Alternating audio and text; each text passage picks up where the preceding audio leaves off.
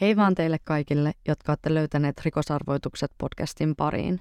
Tällä kertaa vuorossa onkin jo podin neljäs jakso, ja kiitos kaikille, jotka olette tulleet kuuntelemaan tämän kertaista tapausta. Tässä jaksossa käsitellään perheen sisällä tapahtunutta rikosta ja sisältä varoituksena, että jaksossa käsitellään lapsen seksuaalista väkivaltaa sekä lapsen kuolemaa. Jos siis yhtään tuntuu, että tämä on liian rankka tapaus kuunneltavaksi, suosittelen jättämään tämän jakson välistä.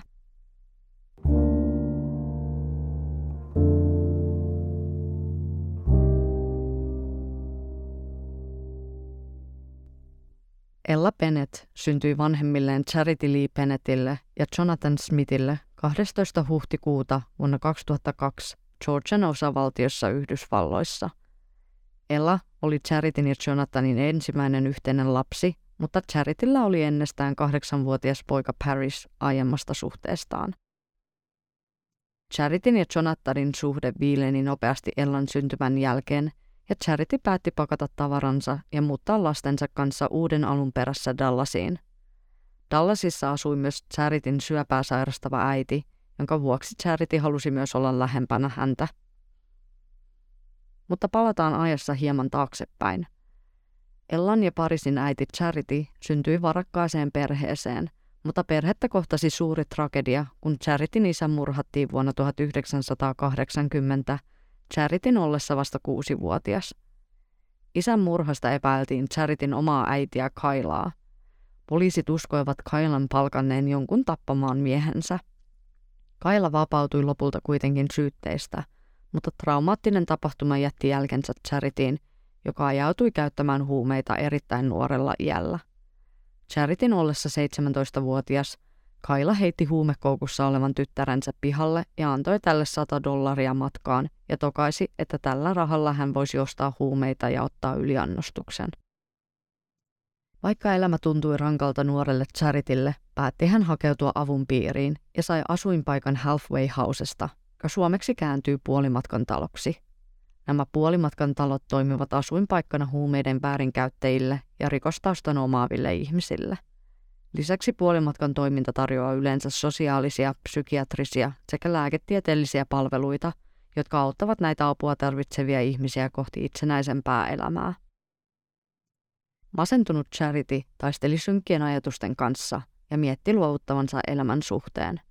Tuossa hetkessä hänelle kuitenkin selvisi, että hän odottaa lasta, poikavauvaa. Charity on sanonut tuon hetken muuttaneen hänen elämänsä suunnan täysin – Charity synnytti 10. lokakuuta 1993 pojan, jonka hän nimesi Paris Lee Bennettiksi. Parisin isä ei pysynyt kuvioissa ja Charity kasvatti poikansa yksin. Vuosi 2002 toi uusia tuulia perheeseen, kun Charity odotti tytärtään syntyväksi. Paris sen sijaan ei ollut innoissaan, että perheeseen tulisi vauva. Hän oli tottunut olemaan ainut lapsi ja huomion jakaantuminen ahdisti häntä syvästi. Paris sai raivokohtauksia aina kun puheeksi tuli, että kohta hän saa pikkusisaruksen. Charity on kuitenkin kuvailut, että Parisin asenne muuttui täysin Ellan synnyttyä ja hän omaksui isoveljen roolin erittäin nopeasti. Kaksikko kasvoi läheisiksi ja Paris vietti paljon aikaa leikkien siskonsa kanssa. Parisin ollessa 11-vuotias ja Ellan kaksivuotias, Charity äiti teki pitkiä vuoroa töissä elättääkseen perheensä – Stressi oli liikaa yksinhuoltaja äidille, joka repsahti käyttämään kokaiinia. Parisille äidin huumeiden käyttö oli erittäin traumaattista, sillä äidin ollessa huumeiden vaikutuksen alaisena joutui nuori paris pitämään huolta pienestä siskostaan. Äidin huumeongelma ja siitä johtuva käytös sai parisin tuntemaan vihaa äitiään kohtaan. Puolen vuoden huumeiden käytön jälkeen Charity onnistui vieroittautumaan – mutta perheen elämä ei silti palannut ennalleen. Jatkuvat muutot aiheuttivat stressiä ja Charity päätti, että perhe voisi kokeilla asumista isoäiti Kailan luona. Elämä ei kuitenkaan muuttunut helpommaksi ja kotona vallitsi myrkyllinen ilmapiiri, johon etenkin Paris reagoi voimakkaasti. Charity päätti tehdä muutoksia toiveena, että kaikki muuttuisi parempaan suuntaan ja muutti lastensa kanssa Apileneen Teksasiin. Puhtaalta pöydältä aloittaminen tuntui charitisti hyvältä ja hän saikin työpaikan paikallisesta ravintolasta. Elettiin vuotta 2007 ja Ella oli neljävuotias ja Paris 13-vuotias. Kaikki näytti menevän taas parempaan suuntaan. Sunnuntai, helmikuun neljäs päivä, oli sujunut tavalliseen tapaan. Illalla Charity oli tekemässä lähtöä iltavuoroon ja Charityn palkkaama 21-vuotias lastenhoitaja oli tulossa pitämään huolta Ellasta ja Parisista Charityn työvuoron ajaksi. Ella pyysi äitiä antamaan vielä suukon ennen lähtöään, kun taas Paris oli äidilleen vihainen, kun tämä oli moittinut häntä kaikkien taskurahojensa tuhlaamisesta. Charity kuitenkin antoi pojalleen suukon ja sanoi Parisille tietävänsä tämän olevan vihainen, mutta heidän pääsevän riidasta yli. Charityn lähdettyä Ella, Paris ja lastenhoitaja viettivät sunnuntai-iltaa kiinalaista ruokaa syöden ja katsoen Liisa Ihmen maassa sarjaa televisiosta. Tämän jälkeen väsynyt Ella kävi nukkumaan ja Paris teki kotitehtäviä huoneessaan.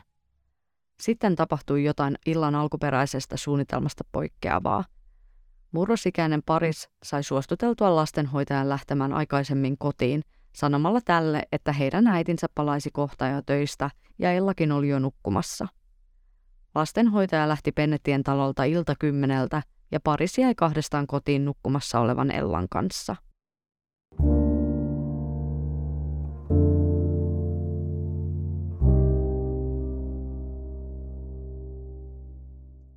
Ja nyt seuraavaksi mä kuvailen, mitä tuona iltana tapahtui ja joka muutti Pennettien perheen elämän pysyvästi. Tässä kohtaa vielä viimeinen sisältövaroitus – Yksityiskohdat ovat raat, joten suosittelen skippaamaan noin minuutin eteenpäin, jos et halua kuulla kaikkea. Paris suuntasi nukkuvan Ellan huoneeseen keittiöveitsi kädessään ja puukotti Ellaa ympäri tämän kehoa 17 kertaa. Ennen puukottamista Paris oli käyttänyt Ellaa seksuaalisesti hyväksi sekä pahoinpidellyt häntä myös kuristamalla ja hakkaamalla. Tapahtuneen jälkeen Paris soitti ystävälleen – ja he olivat puhelimessa noin kuuden minuutin ajan. Puhelun jälkeen, paria minuuttia myöhemmin, Paris soitti hätänumeron kertoen, että hän on tappanut jonkun. Ja seuraavaksi mä kerron, miten puhelu hätäpuhelupäivystäjän kanssa meni. Hätäpuhelupäivystäjä kysyy Parisilta, sinäkö luulet, että tapoit jonkun, johon Paris vastasi, ei, minä tiedän, että tapoin. Heräsin ja näin hallusinaatioita, johon hätäpuhelupäivystäjä vastasi kysyvästi, että hallusinoit. Paris reagoi sanomalla, että luulin siskoni olevan demoni ja tapoin hänet.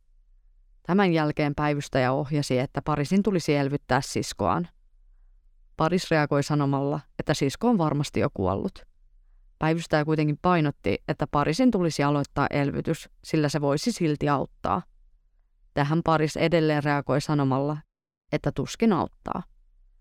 Päivystäjä käskee, että Parisin tulisi silti yrittää ja antoi ohjeita kuinka elvyttää Ellaa. Puoli yhden aikaa aamulla poliisi saapui Charitin työpaikalle ja kertoi, mitä oli tapahtunut. Charity romahti kuullessaan, että Ella on kuollut. Ja suurena järkytyksenä selvisi, että Ellan kuoleman takana oli hänen toinen lapsensa. Paris vietiin kuulusteltavaksi, jonka aikana hän kertoi nähneensä hallusinaatioita, joissa Ella oli demoni. Parisin mukaan hän oli nukkunut Ellan vieressä ja herännyt siihen, että Ella oli ollut liekkien peitossa ja nauranut Parisille hullun kiltosilmissään. Poliisi ei kuitenkaan niellyt Parisin kertomaa tarinaa siltä istumalta. Heille oli nimittäin Ellan kuoleman tutkimisen ensi hetkellä selvinnyt, ettei Paris ollut yrittänyt elvyttää Ellaa, vaikka hätäpuhelinpäivystäjä oli häntä siihen tiukasti ohjeistanut. Poliisi siis tiesi jo kuulustelun aloittaessa, että paris oli valehdellut heti ensi hetkestä alkaen. Tutkijoiden mukaan paris oli yrittänyt kuulustelun aikana itkeä, mutta kyyneleitä ei kuitenkaan yrityksestä huolimatta pojan kasvoilla näkynyt. Poliisi päästi Charitin näkemään Parisin ja kohdatessaan poikansa, Parisin olemus muuttui hiljaiseksi.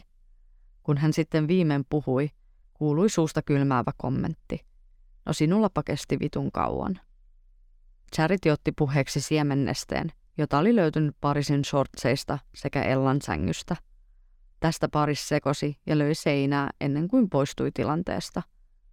Tutkimuksissa selvisi, että Ellan murhayönä 13-vuotias Paris oli katsonut väkivaltaista pornoa.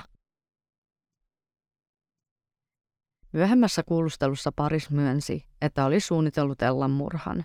Murhan päätarkoituksena oli satuttaa Charityä ja viedä tältä molemmat lapset yhdellä kertaa. Paris oli ajatellut myös tappavansa äitinsä, mutta ymmärtänyt kuinka haasteellista tappaminen on. Lisäksi Paris ymmärsi, että tämä tapa satuttaisi hänen äitiään enemmän kuin mikään muu. Vuosien patoutunut viha äiti Charityä kohtaan oli purkautunut mitä kammottavimmalla tavalla. Paris myös avautui kuulusteluissa siitä, ettei ollut hätäpuhelun aikaan edes Ellan huoneessa, vaan hän käveli puhelin kädessä ympäri taloa. Paris on myös kuvailut, että kesken Ellan puukottamisen hän pohti, pitäisikö hänen lopettaa, mutta pimeä puoli hänessä halusi jatkaa. Hän kuvaili, että puukottaminen tuntui kuin olisi lyönyt veistä patjaan tai vaahtokarkkiin.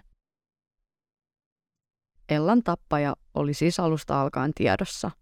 Maailmanlaajuisen uutisen tapauksesta teki se, että nelivuotiaan Ellan oli tappanut hänen oma 13-vuotias veljensä. Paris tuomittiin alaikäisenä tehdystä murhasta 40 vuodeksi vankilaan, ja tällä hetkellä 29-vuotias Paris suorittaa tuomiotaan Teksasissa Fergusonin vankeilaitoksella.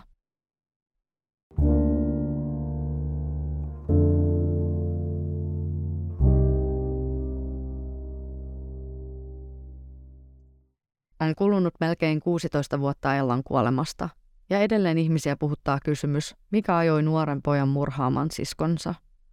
Paris on erittäin älykäs ja hänen älykkyysosamääränsä on 141. Paris itse kokee, että hän oli täysissä mielen ja järjen voimissaan murhatessaan Ellan. Ammattilaisten mukaan Paris on psykopaatti ja myös hänen äitinsä Charity yhtyy ammattilaisten diagnoosiin. Charity ei hylännyt poikansa tämän teon jälkeen, vaan vierailee edelleen säännöllisesti poikansa luona vankilassa. Paris sen sijaan on edelleen kertonut tuntevansa vihaa äitiensä kohtaan.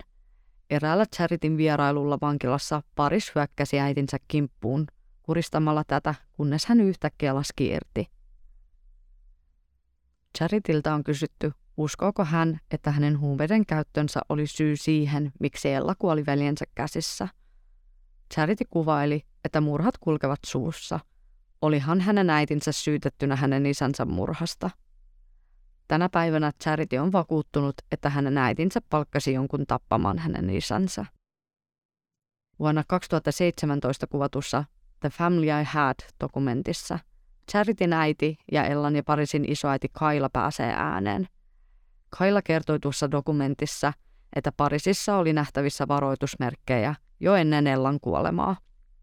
Erässä perheen kotivideossa paris teeskentelee kuristavansa pientä Ellaa, joka hädin tuskin osasi vielä kävellä. Toisessa videossa paris taas leikittelee ajatuksella eliminoida Charitin lapset. Parisilla oli vihaisena tapana hakata omaa päätänsä seinään ja piirtää kuvia kuolleista perheistä. Vuosi ennen Ellan murhaa Paris oli hyökännyt äitinsä kimppuun ja yrittänyt puukottaa tätä – Charity oli vienyt Parisin tutkittavaksi psykiatriselle laitokselle ja todennut, että tällä oli itsemurha-ajatuksia sekä hänen käytöksensä olevan uhkaava. Parisille suositeltiin jatkohoitotoimenpiteitä, mutta Charity päätti sivuttaa ne ja viedä pojan kotiin. Charity ei kertonut tapauksesta kenellekään ennen kuin vasta Ellan kuoleman jälkeen. Isoäiti Kaila kertoi uskovansa, että jos he olisivat keskittyneet Charitin huumeongelman sekä hänen ja Charitin huonojen välien sijasta Parisiin, Ellan kuolema olisi ollut estettävissä. Kailan mukaan Charit ei myöskään uskonut, että Parisin laittaminen laitokseen auttaisi mitään. Vuonna 2011 Charity perusti voittoa tavoittelemattoman Ella-säätiön tyttärensä muistoa kunnioittaakseen, joka auttaa väkivallasta, mielenterveysongelmista – ja rikosoikeusjärjestelmästä kärsiviä ihmisiä. Charity synnytti vuonna 2012 poikalapsen Phoenixin, jota hän kuvailee onnelliseksi, välittäväksi ja viisaksi nuoreksi pojaksi.